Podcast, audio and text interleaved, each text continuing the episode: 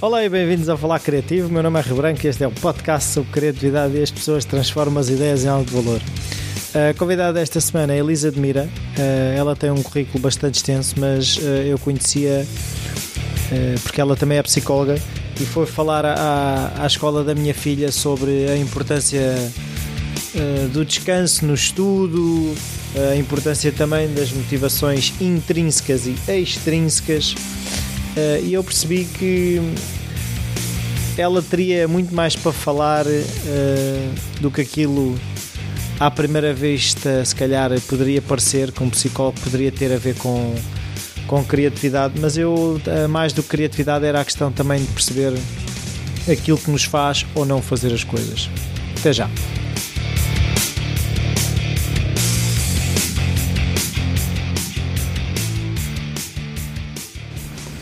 Olá, Elisa. Olá. Muito obrigado por esta oportunidade. Um, a minha primeira pergunta costuma ser é, uh, se a criatividade estava presente na sua infância, se havia artistas na família, uh, se havia hábitos culturais, familiares engenhocas, o problem solving.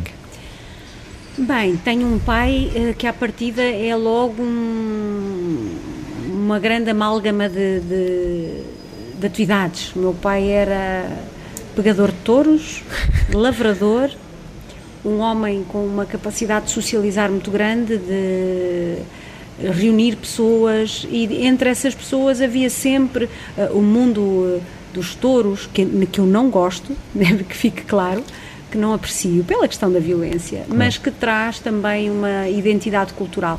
E essa identidade cultural traz também o fado, e traz a música, e traz pintores, e traz poetas, e traz a cadência da, do Alentejo é? e do Ribatejo traz toda uma cultura uh, subjacente que me foi obviamente eh, se, foi-me sendo entranhada não é?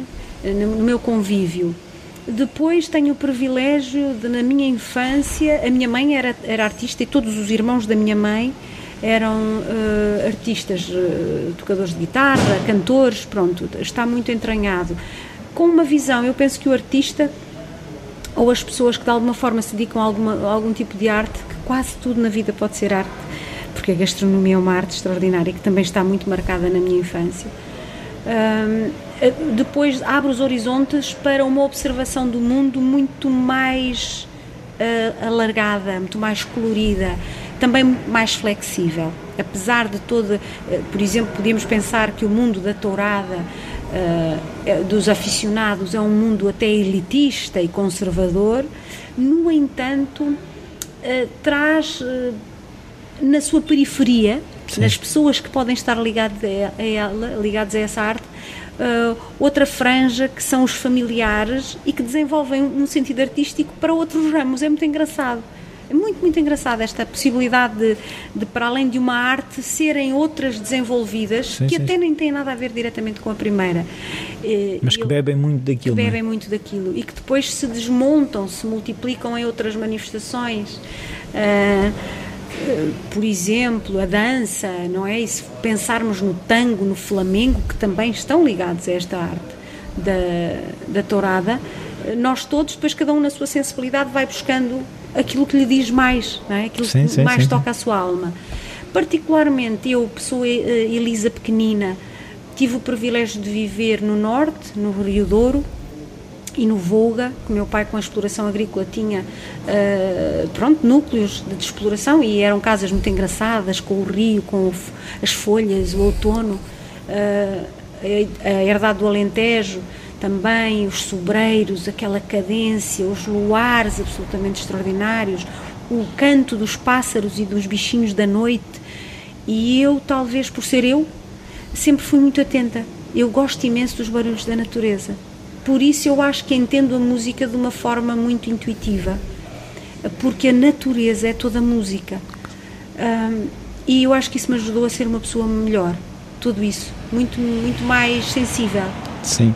Então, e a escolha da psicologia como profissão foi eh, um momento rápido? Foi não. Não saber muito bem. Não, não. Eh, foi a, a psicologia na minha vida é, é, mais tardia. Eu comecei por tirar. Eu tenho uma, uma história engraçada. Eu fui muito independente, muito jovem. exatamente porque o formato conservador da família não me agradava eh, e eu precisava de me espraiar. Eu saio de casa muito cedo, uh, ali no, no, saltinho para a minha emancipação, para a minha maioridade. Uhum. Uh, saio, saio e disse pronto, agora eu vou ser eu, vou fazer as minhas escolhas porque estas daqui não, não estou a ver, não me estou a ver neste nenhum destes registros, não nem, são para nem mim. vou ser pegador de touros, nem vou ser nada disto que está aqui à volta, então eu vou à procura de alguma coisa. E fui, e fui à procura, até hoje, nunca não tive necessidade de voltar. Comecei por trabalhar, eu posso dizer que fiz uma série de coisas fantásticas. Eu era uma jovem que primeiro fui assistente de cozinha, ajudante de cozinha, que é se chama, chamava-se mesmo ajudante de cozinha. Depois fui babysitter. Depois fui monitora de natação para deficientes motores. Uau. Depois hum, tirei um curso de teatro uh, de teatro, mesmo curso profissional de teatro, que achei extraordinário, foi uma grande marca na minha vida e que, aliás, norteou depois todo o meu processo profissional durante 10 a 15 anos. Não como atriz, mas porque eu depois fui fazendo sempre muitos cursinhos, eu sempre fui fazendo cursos, eu precisava de saber tudo. Uh, e então fui fazendo cursos de variedíssimas coisas, para lá da área do teatro, mas recursos humanos, comunicação, qualidade, sei lá, tudo o que eu me interessava lá ia eu. E isto fez com que eu fosse formadora uh, desde muito cedo também, formadora profissional, porque surgiu em Portugal essa, essa vaga. Necessidade, sim. Sim, essa necessidade, nos anos 80 e tal, não é? E uh, pronto, eu fui logo das primeiras formadoras e devo dizer-lhe que se ganhava muito bem. Pois. Muito bem mesmo. E eu aproveitei essa avalanche e dediquei-me àquilo com muito gosto. E talvez eu tivesse descoberto aí logo uh, que eu gostava de ser professora. É verdade, eu acho que descobri nessa altura que eu gostava de ser professora. de ajudar a aprender. De ajudar a aprender. E porque se aprende imenso a ajudar a aprender, é extraordinário. E hoje eu amo isso exatamente pelo facto de aprendermos muito ao ser necessário desenvolver estratégias para ensinar ou para orientar. Para, para conseguirmos ensinar, temos que perceber muito, muito bem. Muito bem do que se está a, fazer, a falar. E essa descoberta da, do aprendiz eterno para ser mestre, que sou até hoje esse aprendiz, e, e, quase que consigo hoje, aos 51 anos, sentir-me um mestre aprendiz, que é maravilhoso esse paradoxo, e, e ao mesmo tempo não é um paradoxo mas é, é, é, uma posição meio dicotómica, é assim, andamos sempre enquanto aprendiz e mestre, aprendiz e mestre, e eu consigo dialogar comigo nos dois personagens, e, e sinto-me uma, uma privilegiada ter descoberto isto, a humildade do aprendiz constante, eu nunca sei nada, é impressionante, todos os dias eu descubro que, ah, eu não sei aquilo, que disparate eu não saber aquilo, mas eu já sei isto, espera aí, e às vezes a um nível de raciocínio que eu nem sabia que já estava tão elaborado em mim, uhum. no mestre. Sim, sim. Na mestra, neste caso. Sim. É uma questão de género. Eu quero honrar o. Uh, por isso a psicologia aparece numa altura e é muito engraçado porque é que eu me tornei psicóloga porque eu reparei que de um certo tempo para cá na minha vida eu era constantemente solicitada para ajudar a pensar os amigos, os desconhecidos, os colegas de trabalho, os alunos, os formandos uh, e eu achava, meu Deus, isto é um instrumento. Eu tenho um instrumento, eu tenho uma competência estrutural do pensamento. Eu tenho o meu pensamento estruturado de tal maneira Sim. que eu tenho habilidade desenvolvida para ajudar os outros a pensar. Então, espera aí. Como eu preciso uh, de otimizar as minhas competências profissionais e porque o mundo está em constante mudança. Sim, claro. E porque eu já não tinha esgotado a minha área do teatro, porque não se esgota. É uma área extremamente complementar para todas as outras, porque é uma área comportamental da Sim. construção do indivíduo. E então eu pensei, eu já nós, tenho. Isso é uma, um, nós estamos diga. sempre a, a fazer papéis em tudo o que fazemos na vida, de alguma forma. Sim, a criar personagens para nos adaptarmos, ajustarmos à realidade, que não é fácil de, de entender e de manusear. Nem é uma falsa. eu, Quando, quando estou a dizer papéis, não, Não, é uma questão não, de ser sim. falso. É, É nós uma habilidade, é, é uma isso. habilidade de construir personagens porque nós temos que, de alguma maneira, nos compormos de características para saber eh, lidar com, Pessoas e situações. Isso mesmo. E com diplomacia, e com habilidade e com sensibilidade. Então há, há personagens mais adequados, porque nós todos saímos de casa eh, hoje, fui dar uma consulta, então vesti uma uma, uma, um fato, uma máscara que fosse mais adequada àquela situação de inspirar confiança, inspirar maternidade, uhum. uh, porque a situação assim o requeria. E quando se vai dar um, uma formação de teatro, vai-se mais descontraída, é. porque há dinâmicas a fazer com o corpo, etc. Há todo um, um, um leque de personagens uh, que devemos compor, que devemos compor. Aí está, reside também a habilidade do ser humano de estar ajustado à sua circunstância. Uhum. É poder compor os seus personagens. E isso fez com que eu tivesse noção de que, para eu compor personagens e viver uma vida mais uh, tranquila e justa e boa para mim, eu tinha que vender o meu trabalho. E descobri, ok, para eu vender o meu trabalho, que trabalho é que eu estou agora competente para vender? Psicologia.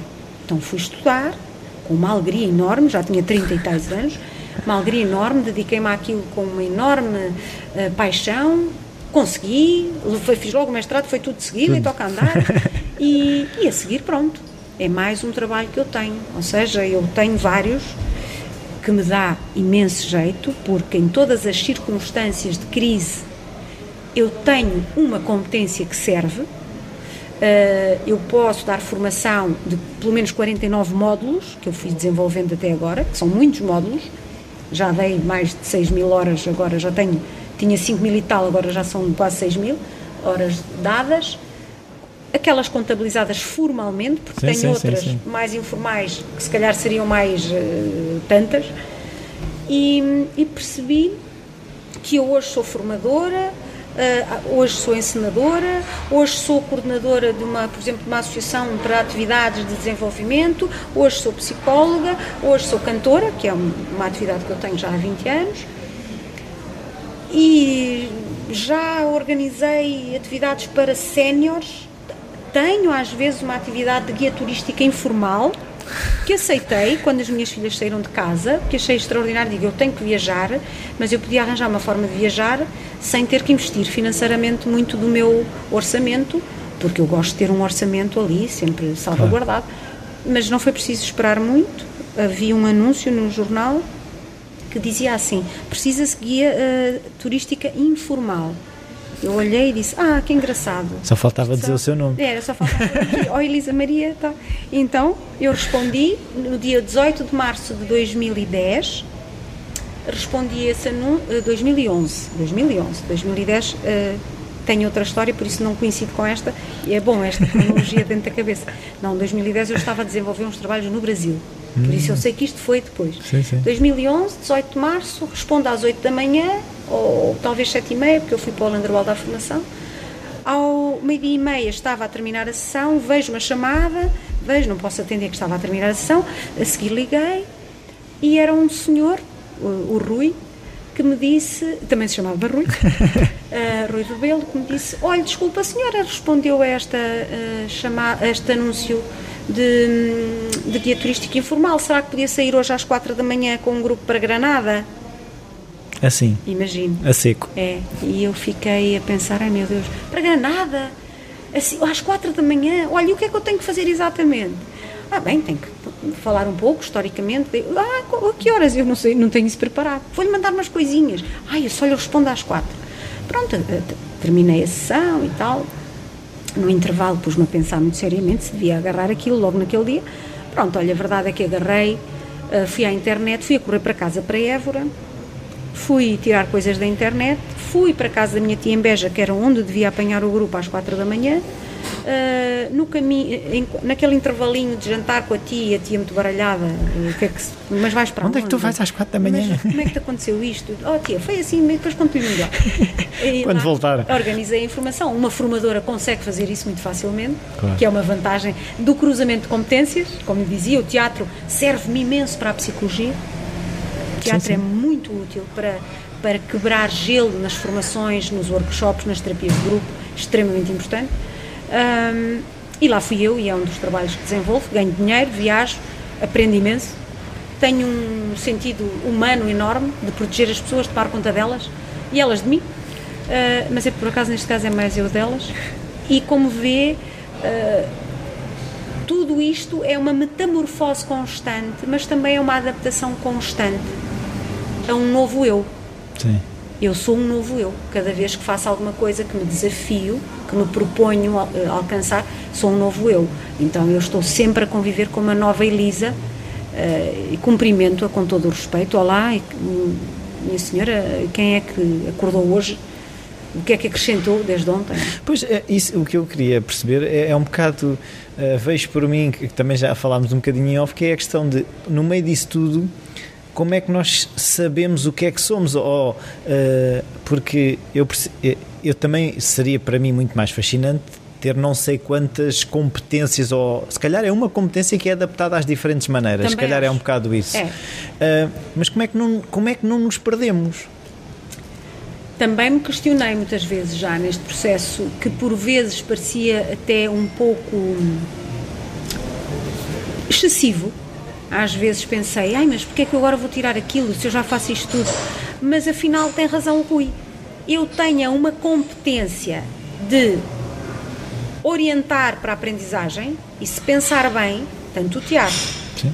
o formador, o psicólogo, logo aqui estão três pessoas que têm exatamente uma competência transversal, que é ajudar os outros a pensar, ponto. Não faço mais nada, só se faz isso mesmo. Se o formador orienta o outro para pensar sobre aprendizagem, sobre co uh, questões conceptuais é? e conceitos, tudo bem. O, o, o psicólogo o que faz é orientar a pessoa para pensar sobre si, arranjar estruturas elaboradas de pensamento para ter insights, não é? para chegar aos seus sim, insights. Sim. Não faz nada de extraordinário. No fundo, eu tirei algumas formações que lhe dão uma maior competência técnica para fazer exatamente o mesmo tipo de trabalho. Agora pensamos artisticamente. Ok, sou cantora, música. A música, primeiro, é uma linguagem universal que me dá à vida um colorido imenso. É matemática, organiza-me imensa cabeça. Quando eu tenho que aprender a estruturar-me, a entrar no tempo, a decorar letras, é sempre um mecanismo de lubrificação mental. Depois, se me perguntar que quando eu canto o que é que eu sinto, eu sinto um amor absolutamente inenarrável, porque não se mede a dimensão do amor que se sente quando se canta. Porque ao cantar eu acho que utilizo os cinco sentidos que é, eu acho que é algo, quando nós conseguimos transmitir ao outro um sentimento de graça pela música, pelas letras, pela poesia, é, é o ponto máximo do relacionamento com alguém ou com alguém. Sim, sim. São pessoas em comunhão, não é? Uh, e, mas isso, depois, digamos, também é um pouco de psicologia. Sim. A, a canção que eu escolho para cantar aos outros, eu estou a dar uma mensagem de forma amorosa é psicologia, estou a chegar ao outro. E como é que nós podemos. Uh, isto é uma questão que eu já percebi que hoje em dia está muito em voga, que é a questão do autoconhecimento. A questão do autoconhecimento. Uh, to, é assim, não sei se sempre se falou, mas agora fala-se muito na questão do, do autoconhecimento. Nós. Existem mecanismos que nos podem facilitar esse processo porque uh, aquilo que eu percebo também pelo seu percurso é a partir do momento em que há esse autoconhecimento de saber que as minhas competências são estas, mais facilmente eu consigo encaixá-las nas coisas. Eu não tenho que estar a recriar a roda. Uhum. Porque basicamente o que eu tenho é estas são as minhas competências, onde é que eu as posso utilizar? Claro, instrumentalizá-las. Oh, Rui, mas sabe, eu acho que o grande segredo, há aqui uma questão de fundo das matrizes educacionais que são muito pesadas e das quais o homem se está, o homem e a mulher, uh, reforçando o género outra vez, se estão a libertar aos pouquinhos. Nós fomos todos injetados de modos de estar e de ser, na minha opinião, muito longe do que é o ser-se realmente. Nós estamos todos imbuídos de um de umas motivações que não tem nada a ver com aquilo que é o sentimento real humano. Nós andamos neste mundo desde há séculos a fazer coisas que. Vamos acelerar aqui esta questão. Pronto, há não sei quantos séculos atrás definiu-se que o poder e a filosofia e a igreja eram aqueles. Durante dois mil anos leu-se a Bíblia. Sim. Não se lia mais nada senão a Bíblia. A Bíblia foi escrita Uh, eu não quero aqui ferir suscetibilidades, mas a, Bíblia foi escrita por homens sábios uh, que têm uma inteligência metafórica extraordinária, por homens das letras, uh, porque senão não sabiam escrever daquela maneira, é? e que depois aquele instrumento livro foi posto a trabalhar no sentido do poder. É claro que quando nós pensamos assim, a Igreja, que era o grande poder, eram os reis e o clero, pronto, ninguém sabe, toda a gente estudou isto na história. Mas repare bem, até hoje a nossa matriz de funcionamento está baseada nisso. Sim. De todas as formas possíveis. Até as economias estão baseadas nisso. Então nós perguntamos assim, para nós chegarmos ao autoconhecimento que estão a, a, a, falado é hoje, é porque hoje, apesar da informação precária, muitas vezes manipulada, que nos chega, no entanto, tem uma vantagem: é que nos pôs a pensar, que era coisa que não acontecia há 200 anos atrás. Ninguém pensava nada. Pensavam os que podiam. Não, diziam, é isto que tu tens é que pensar. Que tu pensas e pronto, acabou. E agora vê lá Sandras por aí, porque tu pensando assim só podes tomar este caminho. E nós não sabíamos que Se havia não és outro. um marginal. Se não és marginal. Agora não. Porquê é que nós estamos numa crise de identidade do ser humano enorme? Felizmente. Porque agora de repente é-nos permitido pensar e ao pensarmos vamos descobrir, primeiro, que tudo o que somos é uma grande chachada, agora permita-me uma palavra sim, sim, vulgar, sim. não somos nada disto, nós não queremos ser nada disto, eu não quero vestir desta maneira, eu não penso desta maneira, eu não gosto desta E como é que eu me tornei nisto? Muitas vezes como também. é que eu vim parar aqui? Se eu sou infeliz exatamente porque me deixei influenciar de tal maneira que eu hoje sou uma coisa que fizeram de mim. Eu não optei por nada disto. Eu fui por aqui para, para ser feliz. Para ser e não feliz. sou. Pois claro, não, para ser feliz, porque eu tinha que fazer feliz o meu pai, a minha mãe, a minha mulher, porque a minha mulher ou o meu homem eram muito parecidos com alguma coisa que estavam à espera que eu escolhesse. Então eu escolhi, porque eu quero sempre corresponder a alguém, menos a mim. E se eu lhe disser que eu, fui como, eu fiz todas essas coisas como os outros, até certa, até certa idade. Sim. Eu, quando cheguei ali por volta dos meus 36, e lembro-me, porque é muito engraçado, estas coisas parece que não, mas estes livrinhos que, nos, que um amigo nos traz, uma amiga nos oferece, olha pá, eu li sobre autoconhecimento. Aquilo abre uma porta. Aquilo anda ali, bim, bim, bim, a borbulhar e olha pá, eu por acaso sinto aqui umas coisas parecidas. E eu, quer queiramos, quer não, que me casei, que tive as filhotas maravilhosas, sou amiga do meu ex-marido, hum, compreendo todos os, os percursos, é que eu de repente, fazendo parentes, consigo compreender tudo, toda a gente até as pessoas que fazem as coisas mais disparatadas eu consigo compreender de alguma forma porque percebo que nós funcionamos todos neste mecanismo de, de caminhos errados. Sim. Então, eu ali por volta dos 36 fiz uma espécie de um, olha, uma explosão de vulcão, que é tipo, não, não, mais não. Já não vou fazer mais escolhas sobre estas matrizes. Claro. É claro que me aconteceu uma coisa extraordinariamente difícil, que foi o nada para, porque, para deixarmos o, o, tudo que está lá estabelecido e passar a ter alguma coisa diferente, temos que estar num espaço de nada. Sim. De nada que é romper com uma série de coisas, com amigos, com ideias, com trabalhos. E com é assustador. Lugares. É assustador. É assustador e talvez, não é talvez, eu, vou, eu tenho uma certeza absoluta. Uh, e talvez ela me tenha sido completada neste preciso momento, neste preciso segundo em que eu ia afirmar o talvez é que o facto de ser artista, ter alma de artista, ser poeta e ser cantora e ser, e ser a menina que ouvia os bichinhos da noite no, no, luar do Alentejo, me tivesse dado essa força.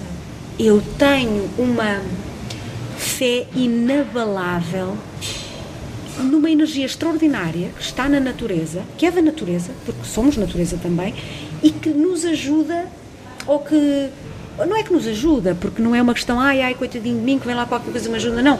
Que nos dá força, que nos revitaliza cada vez que nós precisamos de tal semente sim, sair sim, sim, da terra e, uai, florescer outra vez em cada primavera, que é o que acontece à natureza. Claro. Então eu pensei, espera, espera, eu estou naquele processo de inverno em que que me recolher à terra, fico lá dentro outra vez, não se vê, caem as folhas, hibernei e agora espera aí um pouquinho. Porque o inverno é o tempo de reflexão, é exatamente essa introversão maravilhosa de recomposição, de recriação. Reorganização também, não é? E de reorganização. Quando a minha primavera se fez em mim de novo, Oh Rui, eu senti-me a pessoa mais extraordinária do mundo. Eu tinha uma força que até tive medo dela. Porque depois eu escolhi as pessoas com quem queria estar foi um processo lento, não penso que foi assim e já está. Não, eu levei entre os 36 e mais ou menos, deixe-me situar aqui, 36, 45. Uau. São 10, 11 anos nessa metamorfose lenta, que é mais verdadeira do que se foram mudanças muito rápidas, e foi quando eu fui aos 39 para, para a psicologia, porque eu descobri exatamente o que é que eu queria encontrar. E para querer encontrar é preciso ter essa força de querer encontrar, e quando queremos encontrar, encontramos, não é? Até quando não sabemos. Uh, não, quando não sabemos o que é que queremos. Quer dizer, a Elisa também não sabia o que é que queria encontrar, mas é, é que é um bocado. Mas sabia que não queria aquilo que tinha. Por pois, isso é que é o nada. Sim, mas, mas o nada às vezes tem, tem um risco que eu vejo por mim que é, uh, é o ficarmos quietos. É, é, é, um nada paralisante. É um, eh, eu não fujo porque, se, como é que é aquela expressão dos brasileiros? Se ficar o bicho pega, se fugir o bicho come, é uma coisa assim. Mas é importante ficarmos paralisados porque eu aprendi uma coisa com todas as adversidades da vida. Quando o carro avaria no meio de um lugar, é o único momento em que eu olho para o lugar. Se não passava Se a 100 km hora. 100, queria lá saber. E de repente eu vejo. É, é, é, assim, eu vou, eu vou comentar um escritor que não me diz. Hum, eu vou comentá-lo sem qualquer tipo de preconceito. Porque há um preconceito sobre Paulo Coelho. No entanto, eu descobri o que é que o Paulo Coelho se atreveu a fazer. O Paulo Coelho atreveu-se a falar de coisas muito complexas de uma forma ligeira. muito ligeira. Eu também, eu, eu reaproximei dele há pouco tempo porque eu também tinha uma certa imagem. Pronto, eu também fiz isso, mas eu deixei-me um bocadinho. Uh, enfim, convencer também por algumas elites literárias. Deixei, deixei, mas nunca mais vou deixar, nunca mais vou fazer isso. Fui um bocado tonta, uh, e, porque nós ficamos sempre com alguns resquícios de fraqueza, e isso é uma pena. Mas agora acho que dificilmente me aconteceria. Mas há uns anitos atrás eu comecei a lê-lo, porque pronto, as amigas e os amigos, é que engraçado, ele Fala-se no é? Alquimista, toda a gente fala no Alquimista. Que é isso mesmo que eu ia falar. Esse livro fala exatamente disto.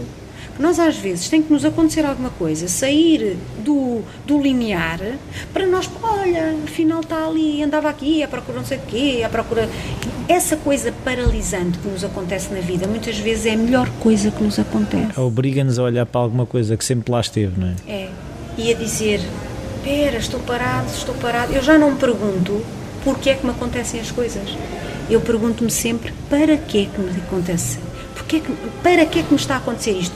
Se eu estou aqui neste momento, se algo não aconteceu, é porque outro algo tem de acontecer e é provavelmente mais positivo também não fico nesse fatalismo, não é? Ah, agora o determinismo, uh, que é diferente, agora tu estás aqui porque está destinos, não, não vou lá, não tem nada a ver comigo, não acho nada que, ah, estás destinada para não sei o quê. Não, eu sou agente da minha vida, uhum. sou agente. Sim. Se eu disser não estou bem neste trabalho, desculpem, com licença, eu não quero mais este trabalho. Aí agora ficas sem nada. Não. Tenho tudo o que há neste mundo para fazer. Tudo Deixei de fazer uma, não Deixei uma, mas há milhões delas para fazer. Então eu não tenho nada essa coisa do ai, agora coitadinho, não vou ter a segurança. Não. E uma das coisas que tenho feito ultimamente, que é muito interessante, em gabinete aparecem muitas pessoas com esta preocupação da mudança, que o Rui há pouco me falou. Uh, e eu estou constantemente a reorganizar as pessoas para não terem medo dessa mudança. Estou a ajudá-las a entender que o medo da mudança não tem a ver com o medo que elas têm, tem a ver com o medo do julgamento do outro. O julgamento dos outros. Ah, és um irresponsável. Tu não queres é trabalhar. Tu não queres é trabalhar. Então agora já se viu alguma vez uma pessoa de 30 anos ou de 40 estar aí sem fazer nada? Largar um emprego estável? Porque esta é a matriz anterior. Tinhas um bom emprego e agora queres andar é de bicicleta? É. Ou... Então, e porquê é que eu não posso andar de bicicleta? E porquê é que um arquiteto não pode abrir uma cafetaria porque adora falar com pessoas, adora chocolates e bolos? E porquê é que eu não posso abrir uma livraria com um palco estrondoso de música ao vivo, uh, onde, onde, o que se fa, o que se canta são os poetas da livraria? E faz-se uma brincadeira extraordinária, convida-se as pessoas a, a conversar sobre aquilo que também já não há falta disso. Felizmente a nossa sociedade está sim, sim. a rebentar de criatividade por todo o lado, não é? Ainda bem. É, ótimo. E, e, até estamos depois a fazer aquilo que se faz muitas vezes por erro, uh, que é abre uma sapataria na Rua da Catarina e ao lado abrem sete. Claro. Se aquela funciona. Nós não deveríamos de maneira nenhuma fazer a asneira de abrir mais sete, porque depois vão todas à falência. Claro. Porque ou então há uma que é tão boa, tão boa, tão boa, mas é difícil ter os sapatos diferentes do todo mundo, a não ser que sejam desenhados pelo Tim Burton, não é? Sim. E aí já toda a gente comprava diferente. e, e, penso que esta, a mudança, e é interessante, nós devíamos ter mais atenção às mudanças, porque as mudanças uh, levam um tempo de paralisação para se fazerem bem feitas.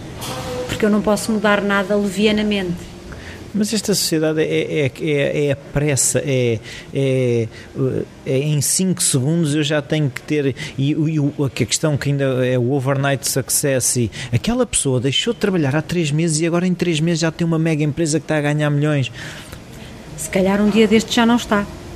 Pois, eh, é? muitas vezes o que acontece, se calhar é isso, mas isso já ninguém fala, não é? Pronto, ou então está a ganhar, a ganhar milhões três meses e ganha tantos milhões que pode de repente não claro, fazer mais nada claro. e ficar a, com a sua autocaravana ou, sei lá, a sua casa em, naqueles países que toda a gente quer ir, que eu claro. nem, nem consigo lembrar-me do, interessante porque são tão corriqueiros e é a velha América constantemente a ser a nossa matriz de desejo, que é outra, é outro disparate, um, quando se vive lindamente no Alentejo. Sim.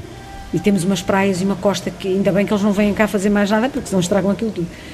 Uh, agora, a questão da mudança eh, se não é ponderada, voltamos a ter uma correspondência do próximo personagem igual à velha matriz, que é vou, vou mudar, mas vou mudar para um personagem bem sucedido, bem parecido, porque depois tem que ser aprovado por toda a gente, outra vez. Se, se vais mudar, é bom que mudes bem. Para melhor. Sim. Para melhor para quem? É isso é para os que estão a ver, não é? Para os outros dizerem, passa o teu amigo, tu és, estás mesmo muito bem colocado. Isto é terrível. Isto é terrível. E eu falava nas, nas sessões que o Rui assistiu, a questão da desejabilidade social, em que os pais, agora deixa-me tocar um pouco nesta área da psicologia. Sim, que é importante. Educacional, Sim. não é? A questão do, do, que é que podemos também transmitir aos, aos nossos, jovens, e aos filhos. São tão, somos tão bonitos enquanto jovens, tão ricos de, de expansão do ser e do saber. Uh, e os pais continuam a incutir muito nos filhos o parecer bem, o parecer rico, o parecer bem-sucedido, o parecer um rapaz extraordinário para casar bem com uma rapariga que também pareça bem, e nós estamos sempre a utilizar esta, esta uh, denominação do parecer. Sim. Eu queria tanto, eu, eu gostava tanto, eu como técnica, que, que nós fôssemos mais concentrados para ser pessoas felizes, pessoas boas, pessoas agradáveis, pessoas naturais. Porque se nós conseguíssemos incutir nos jovens a importância do conhecimento, não para ter poder, mas para defender efetivamente a natureza, que se estiver sempre esplendorosa, vai nos servir. Não é porque seja uma moda ecológica. Não é, ora nem mais, porque agora até isso virou Sim. moda. Porque é tão giro. Eco-friendly. É, é, somos tão giros. Vamos amarrar uma árvore. Sei lá, que bem que nós parecemos, porque estamos todos a defender as árvores e vamos todos muito giros de salto alto. E, e, e de colete de pele. E trocamos telemóvel de seis em seis meses. É, e ora nem mais estamos a fazer um desgaste brutal a nível de papel e de outras coisas uh, e de químicos, a injetar químicos, mas fomos plantar uma árvore tão queridos na claro. Arábida. Sim. Saímos todos nas revistas, uh, não é? Sim, sim. Mas somos tão bons.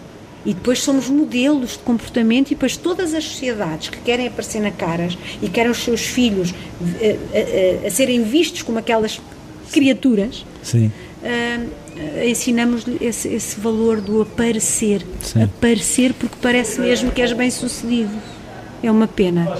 Até como é que nós podemos cultivar nos nossos filhos, e, e aí se calhar até nos jovens conhecemos um bocado essa do. Uh, serem aquilo que são, não quer dizer que ah, eu sou uma besta e gosto, e gosto de ser uma besta e vou ser uma besta. Não, não é por aí, não é, não é esse sentido, é ser realmente estar bem com aquilo que é e cultivar as tais competências que fazem das pessoas uh, elementos únicos, não é? Todos nós, cada um à sua maneira, é único, não é?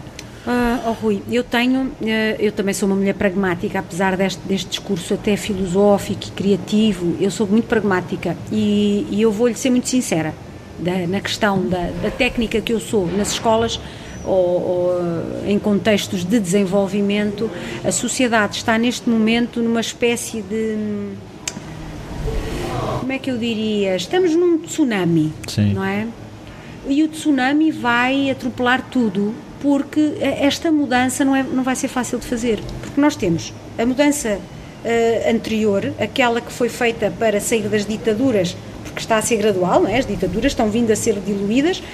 Fizemos essa mudança e foi um boom para a liberdade, liberdade total. Rompemos com uma série de, de questões anteriores conservadoras, um bocado, eh, enfim, derrotistas, pessimistas, que era sempre aquela coisa pesada do ser humano. Depois entrou-se numa geração de pais que quiseram que os filhos fossem todos doutores e perderam valores fundamentais do saber fazer. Sim. Virou, uh, uh, nós temos uma, uma juventude toda virada para a teoria. Uma licenciatura. Uma licenciatura, muito bem vestidinhos, mas não sabem fazer nadinha. Não têm não, não, sabem montar umas coisas elétricas em casa. Não, eu estou a generalizar, mas sim, sei que claro. há minorias que sabem, sim, são sim, ótimas, mas são minorias, atenção. Uh, depois, as mulheres modernizaram-se tanto que agora acham giríssimo dizer que não sabem cozinhar. Por acaso, acho que se está a Nem sei estrelar um ovo. Nem sei estrelar um ovo, porque é muito bem porque aquelas unhas de gel também não estão para fazer Mas nada. Mas depois vêm todos os programas de culinária, o que claro, eu acho estranho. é. é. os Masterchefs. Ora, nem mais. Há aqui umas... É, exatamente. Eu queria então chegar a esta contradição imensa que não vai ser fácil de arrumar isto. Agora, se por acaso os jovens uh, que vierem a seguir se nós conseguíssemos, eu tenho 51, vou, vou estar ativa até aos 70, pelo menos a trabalhar, não é? De forma mais formal e informal. Uh, se eu conseguisse, de alguma maneira, incutir no maior número de pessoas o respeito pela, pela aprendizagem real de coisas como produzir, produzir de forma sustentável os seus legumes, as suas uh, comidinhas, uh, conservas, conservar coisas, aprender a conservar coisas. Uh, respeitar, por exemplo, ou as pessoas organizarem-se. Eu acho que o associativismo não é? É uma coisa que faz muita falta ao nosso país, que os espanhóis já deviam ter sido nossos espelhos há muito tempo para isto. Uh, criar associações, associações de tudo, associações de arquitetos. Sim, mas as associações ainda em Portugal ainda funcionam Pronto. muito como uns poleiros que as pessoas. Claro, mas eu falo em associações que funcionassem. E, e se formos a França, ao sul de França, ou mesmo a Espanha, e a Espanha tem muito isso, uh, temos organizados os agricultores e aquilo funciona mesmo e eles defendem-se mesmo e produzem mesmo e cada vez de forma mais sustentável. Aumentam a tarde para todos comerem mais, em vez de andarem a dividir em mais fatias. Mais, nem mais. E nós devíamos passar isso aos jovens. A cooperação, a partilha, o trabalho de equipa realmente, para não haver aquele desajuste de eu sou grande entre os pequenos, porque nós estamos a alimentar jovens para serem grandes entre os pequenos. E o que foi o que a política fez connosco o tempo todo. Se nós todos fôssemos capazes de ter autonomia de pensamento, éramos pessoas de uma estrutura extraordinariamente Mas dificílimos de, de uh, encarneirar, não é? Claro. De, de, organizar, nesse não, sentido. Éramos difíceis de encarneirar, mas éramos possíveis de organizar. Sim.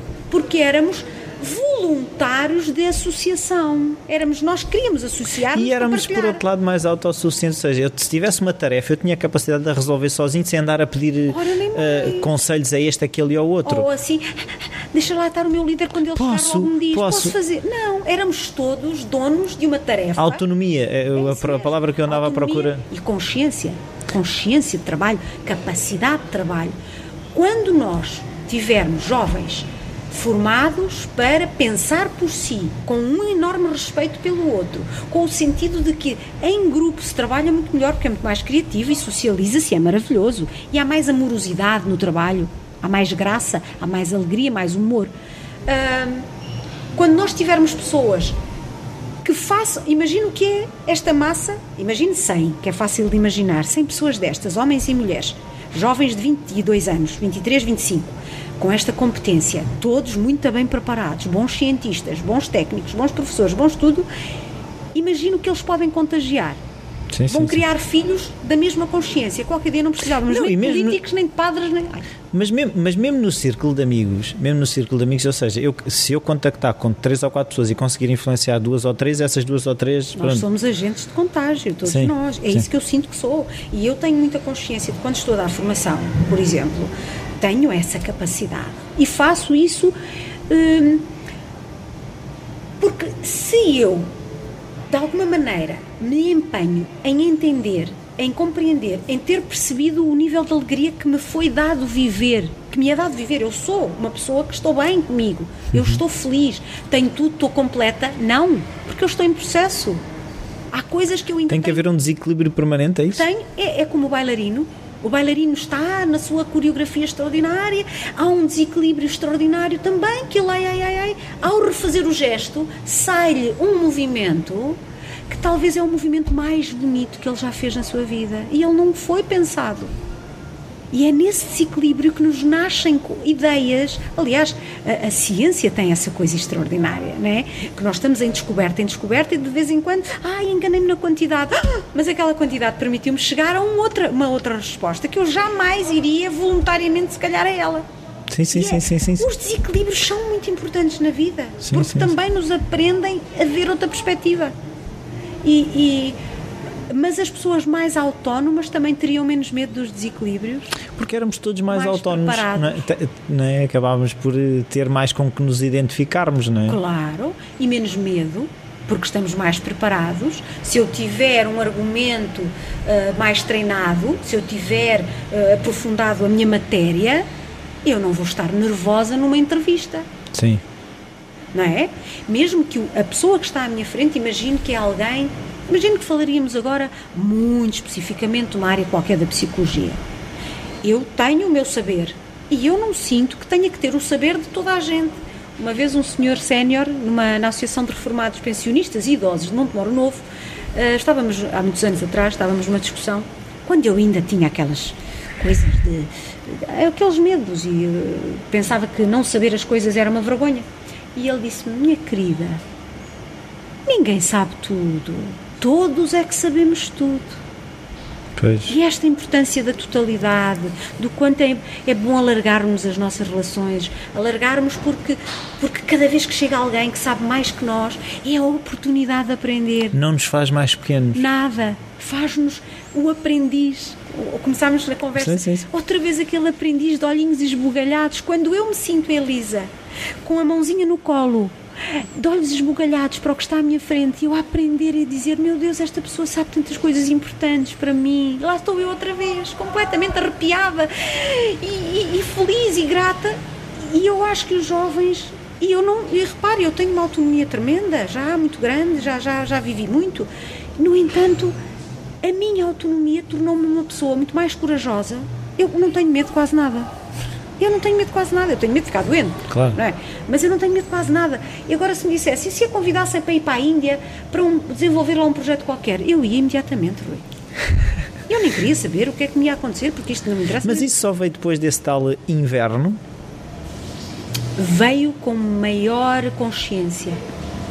Eu sempre, claro, eu tenho uma personalidade própria, eh, de movimento, não é? E, e de descoberta. Isso é meu. Eh, Há personalidades mais, eh, mais eh, reservadas, mais quietas, mais quietas, mas essas fazem-nos muita falta também. Sim, sim, não é um equilíbrio. são os cientistas, os, os escritores que ficam ali, que estão, eles não estão paralisados, eles não, não estão quietos, estão dentro de um quarto, mas eles estão num movimento mental extraordinário, não é? Ah, agora, eu- esta é uma característica minha, mas se me disser, eu, eu tinha medos, tinha, tinha medos, eu tinha inseguranças, tinha imensas. Só as ultrapassei porque tive coragem de me desprender daqueles que me avaliavam Sim.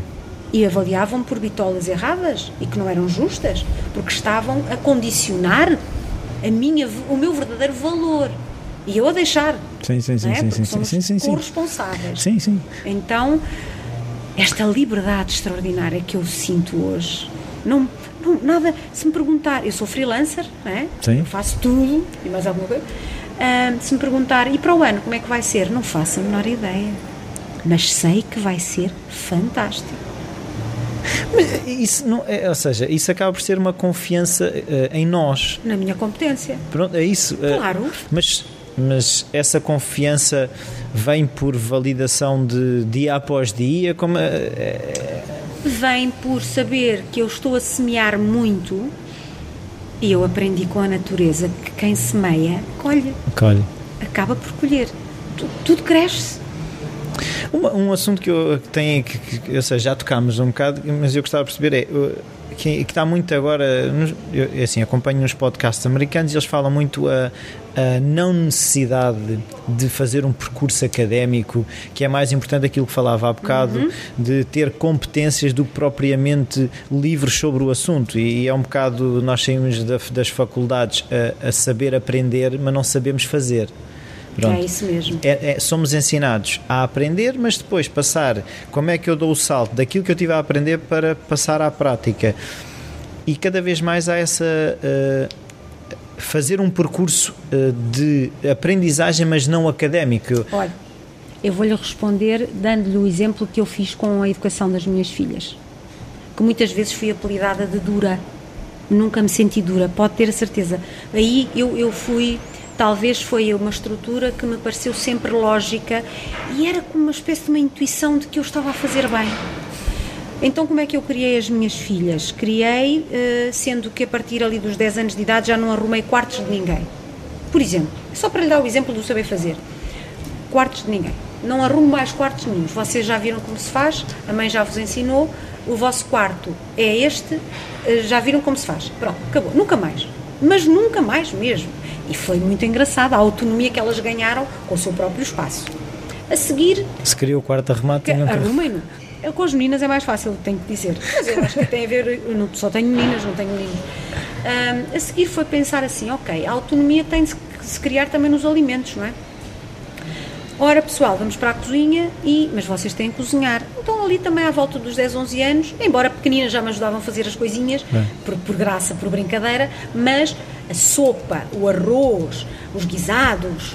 Partir dos 11 anos toca a fazer guisados e sopas e não sei quê, porque e, e também há alguma autonomia no género de agora ficam aí um bocadinho que a mãe está ocupada e têm que organizar as coisinhas, porque a mãe vai chegar mesmo em cima da hora, depois para, para comermos todos juntos e ir, irem para a caminha não sei quantos.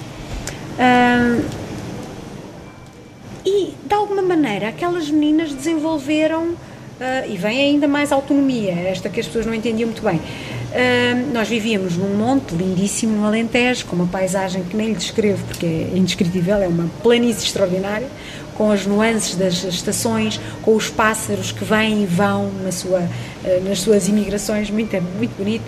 Uh, e que vinha uma carrinha às seis e meia da manhã buscar as meninas para a escola e que vinha trazê-las ao fim da tarde, o que é um privilégio extraordinário numa cadência de estrada que não há cá engarrafamentos nenhum. Ou seja, também havia um tempo diferente, um espaço-tempo diferente. Uh, mas a verdade é que é um monte, isolado, pronto, como perto da, da, de uma aldeia, mas era, era ali num altinho, é lindíssimo. Uh, e elas ficavam ali um bocadinho e tinham que se proteger, tinham que fazer o lume. E todas essas aprendizagens criaram o quê? Uma capacidade de fazer coisas e de estar confiante com a sua competência que também dá muitas outras competências, porque é o acreditar em si para outras, outros voos.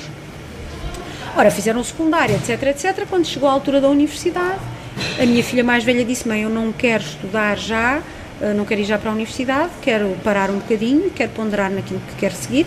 Parou um ano, foi trabalhar. Elas sempre trabalharam nas férias, sempre. Eh, programas IPJ, etc. Sempre. Eh, concertos, isto e aquilo. Ok, queres? Vai trabalhar eu fazia o quê? Eu dei sempre uma vida muito cultural, muito teatro, muitas viagens, eh, porque achava que isso era um alimento extraordinário, cultura, e as viagens são maravilhosas, porque partilha-se uh, muita coisa. Eu divorciei-me, tinha a minha mais velha seis e a minha mais nova três. Também isso criou um núcleo de meninas muito engraçado. Uh, e quando chegámos à universidade, eu disse ok, tanto uma como outra, embora tenham quatro anos de diferença, ok, mãe, eu quero, mas já estava a trabalhar, já tenho, uh, chama-se Jacqueline, mais velha, já a Nina mais nova, foi trabalhar e a partir daí fez todo o seu percurso universitário, a carta de condução, o carro, tudo pago por ela. Tudo. E a mais nova também. Uh, uma é massagista, a mais nova, e outra Relações Internacionais, tirou mestrado em, em Desenvolvimento Sustentável. Cada uma está a trabalhar na sua área. A, mais velha vive em França e a mais nova está em Lisboa.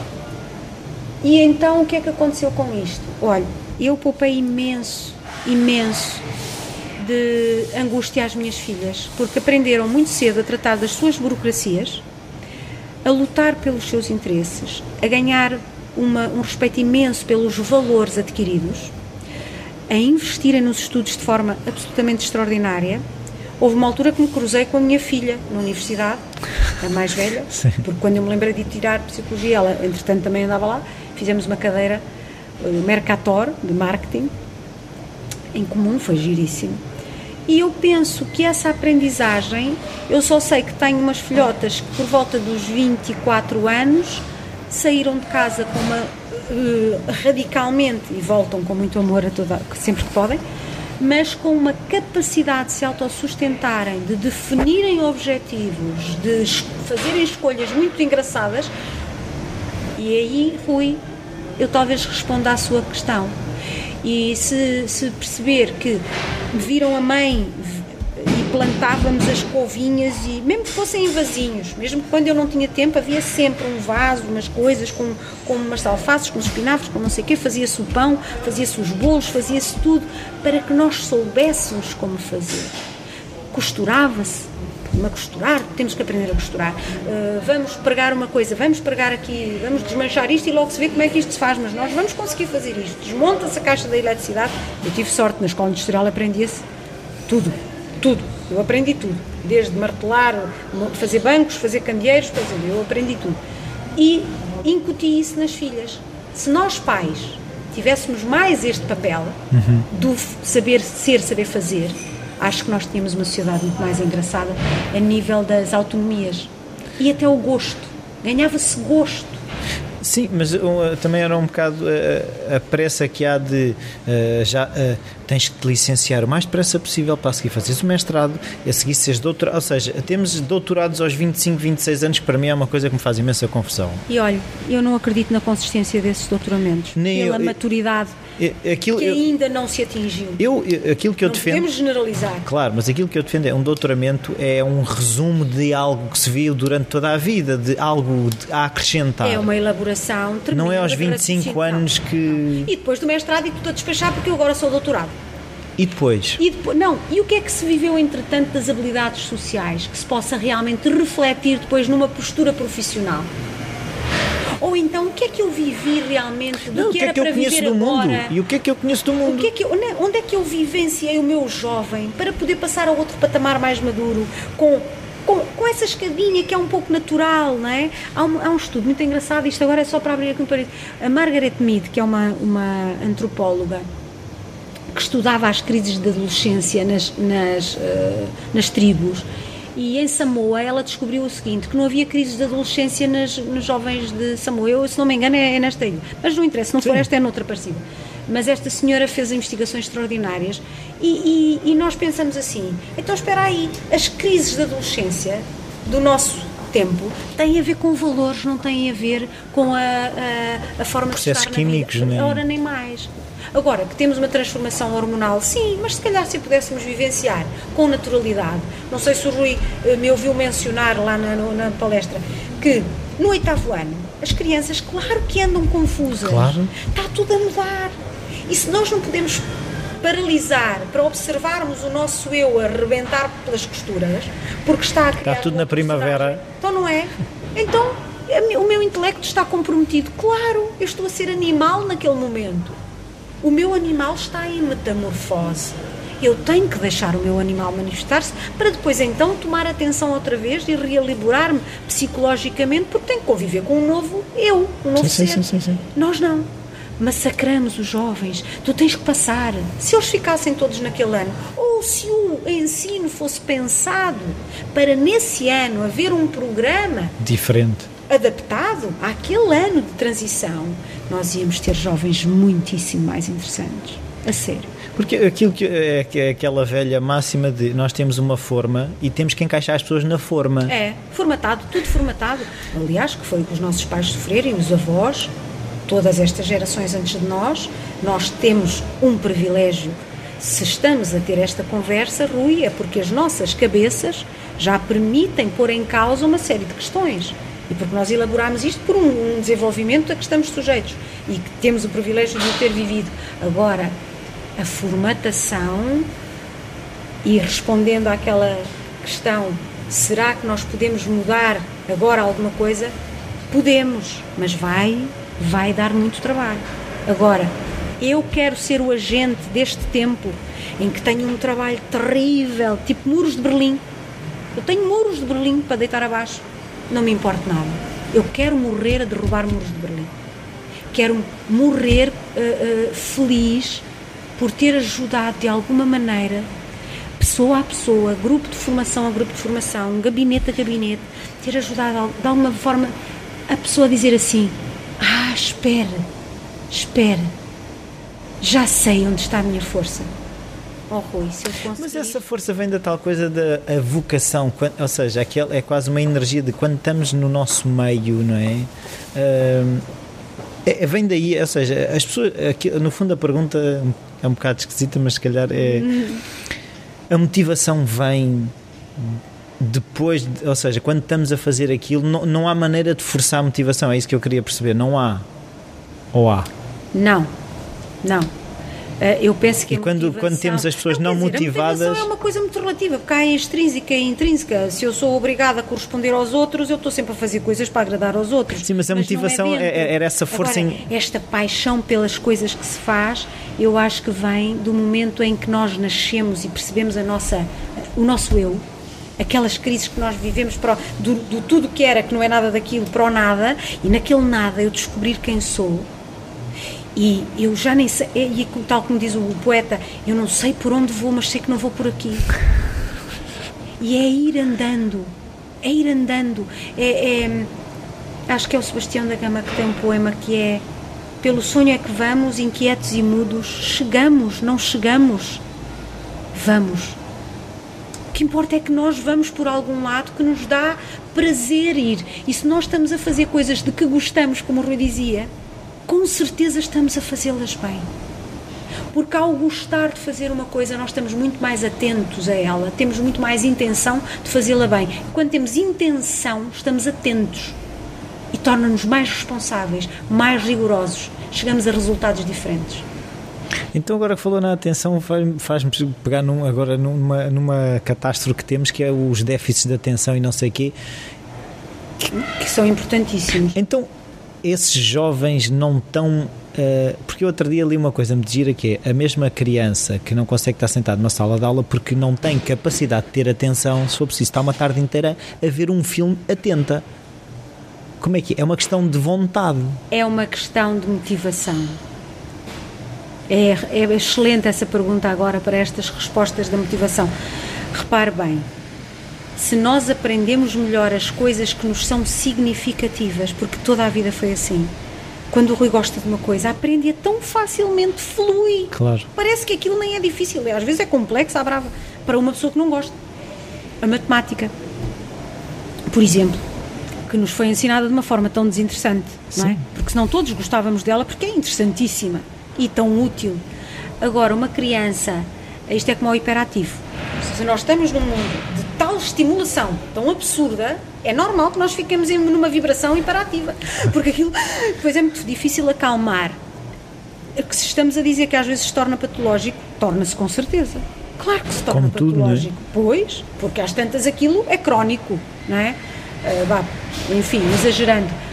Uh, agora, a questão da, da, da atenção. Como é que eu posso dar uma atenção a uma coisa que eu sou criança tenho a minha mente a expandir-se para uma série de processos criativos, estão-me a obrigar a aprender algo que primeiro não me foi feita uma introdução que me, que me cative.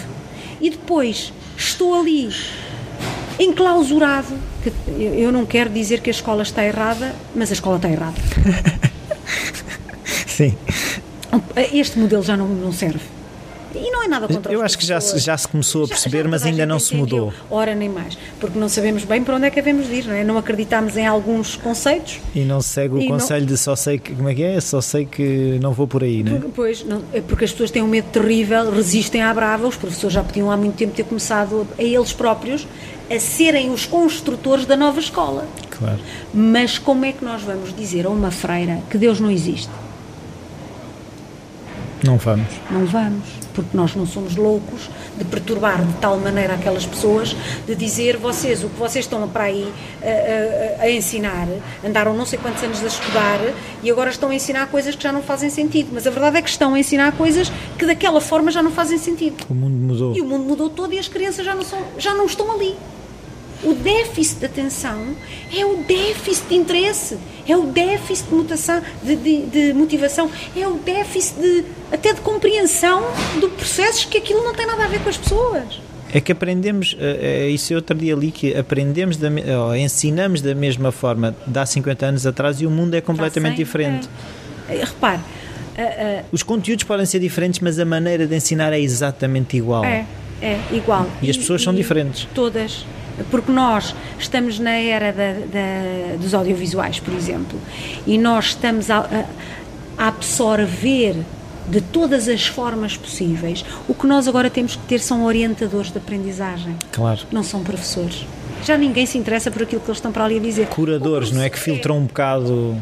Agora chegávamos e era, muito bem, meus queridos, então, digam lá, o que é que vocês querem Do que tiveram a ver, onde é que está a dúvida? entender, ora nem mais. Digam lá. E isso, isso ia- Oh, mas isto são mestres. Sim, mas, mas lá está, eh, eh, íamos estar a estimular aquilo que é essencial, que é a curiosidade. Completamente. Porque e a criatividade. É isso, é que se eu der a se, se eu der a papinha feita, como se costuma dizer, eu não tenho que acrescentar nada. Não, e não sou Agora, posta em causa. o problema e é não sou este. posta em causa. A minha ignorância não é posta em causa. Eu não sou obrigada a saber mais nada. Porque eu continuo nesta bitolazinha do, do- da zona de conforto, eu só sei isto, como é que eu agora vou explicar Também não coisas que eu não mais sei? nada. E não. Está tudo mal, ó Rui. Lamentamos muito, mas está errado. Sim, mas Não a é minha errado, pergunta, ultrapassado. uma vez que dá formações Uhum. nas escolas e se já começou a perceber mudança ou se ainda só se fala e ainda ninguém mudou nada. Ah, eu não dou, ah, eu dou formação às vezes a professores, mas, ah, mas eu já percebi há muito tempo que as pessoas estão, repare, quando, quando estamos acomodados anos e anos e anos num modelo, mudar esse modelo é pôr em causa toda a nossa vida. E isso é olhar para nós com um daqueles holofotes amarelos que até queimam os olhos e, ok, agora és quem? Estás preparado agora para que tipo de mudança? Estás preparado? Tens capacidade de mudar? Sabe o que é isto? É difícil. desconstrução total. Sim, sim. É pedir É a perder o chão. de 40 e 50 que não lhes fazia mal nenhum, porque eles iam ver que eram mais felizes até, se calhar. Sim, iam- e se pensares vão viver até aos 80 ou 90. Iam voltar a ter um entusiasmo e uma paixão que estão a perder. Porque estão agarrados à coisa do trabalho, porque ganham pouco. E, porque... e é verdade, tudo bem, mas os paradigmas económicos estão a mudar e isso nós, nós nem devíamos estar eh, demasiado obcecados por isso, porque é inevitável. É um, é um modelo que vai quebrar até, até ao fim. Tem que se começar já a recriar, porque senão Percebe? Era como um modelo escolar, devia ter sido logo, logo recriado e, e ele foi sendo atualizado. Também não estou a dizer que. Claro. Mas não foi dada a volta necessária porque foi, foi havendo resistência constante. O mundo mudou mais depressa do que o ensino. Já nos ultrapassou. Isto nós nunca pensámos criar modelos que nos ultrapassavam. Estávamos sempre a pensar que dominávamos isto tudo. E a tecnologia, etc. Íamos criar umas coisinhas para, para vivermos menos escravizados. Mas isto já está a andar muito, muito mais. E- e, enfim, e é irreversível. Não é? Agora vou- vamos já começar a pensar fechar. Sim, sim, porque tem ali. E hum, o que eu queria perceber é, no meio de tantas atividades, como é que estrutura os seus dias, as, eh, a, sua semana, aloca bocados de tempo para determinadas tarefas? Como é que, como é que se estrutura tanta, tanta atividade? É, Organizando-me. Sou organizada. Se por acaso sou bastante organizada e faço o seguinte: eh, como os freelancers vão recebendo propostas, eu vou aceitando aquelas que me parecem que valem a pena. E sendo que depois, como valem a pena, eu não preciso de aceitar tudo a toda a hora. Então posso de vez em quando passar dois ou três dias em casa, sossegada, a fazer jardinagem e a relaxar e a, e a fechar dossiês também, não é?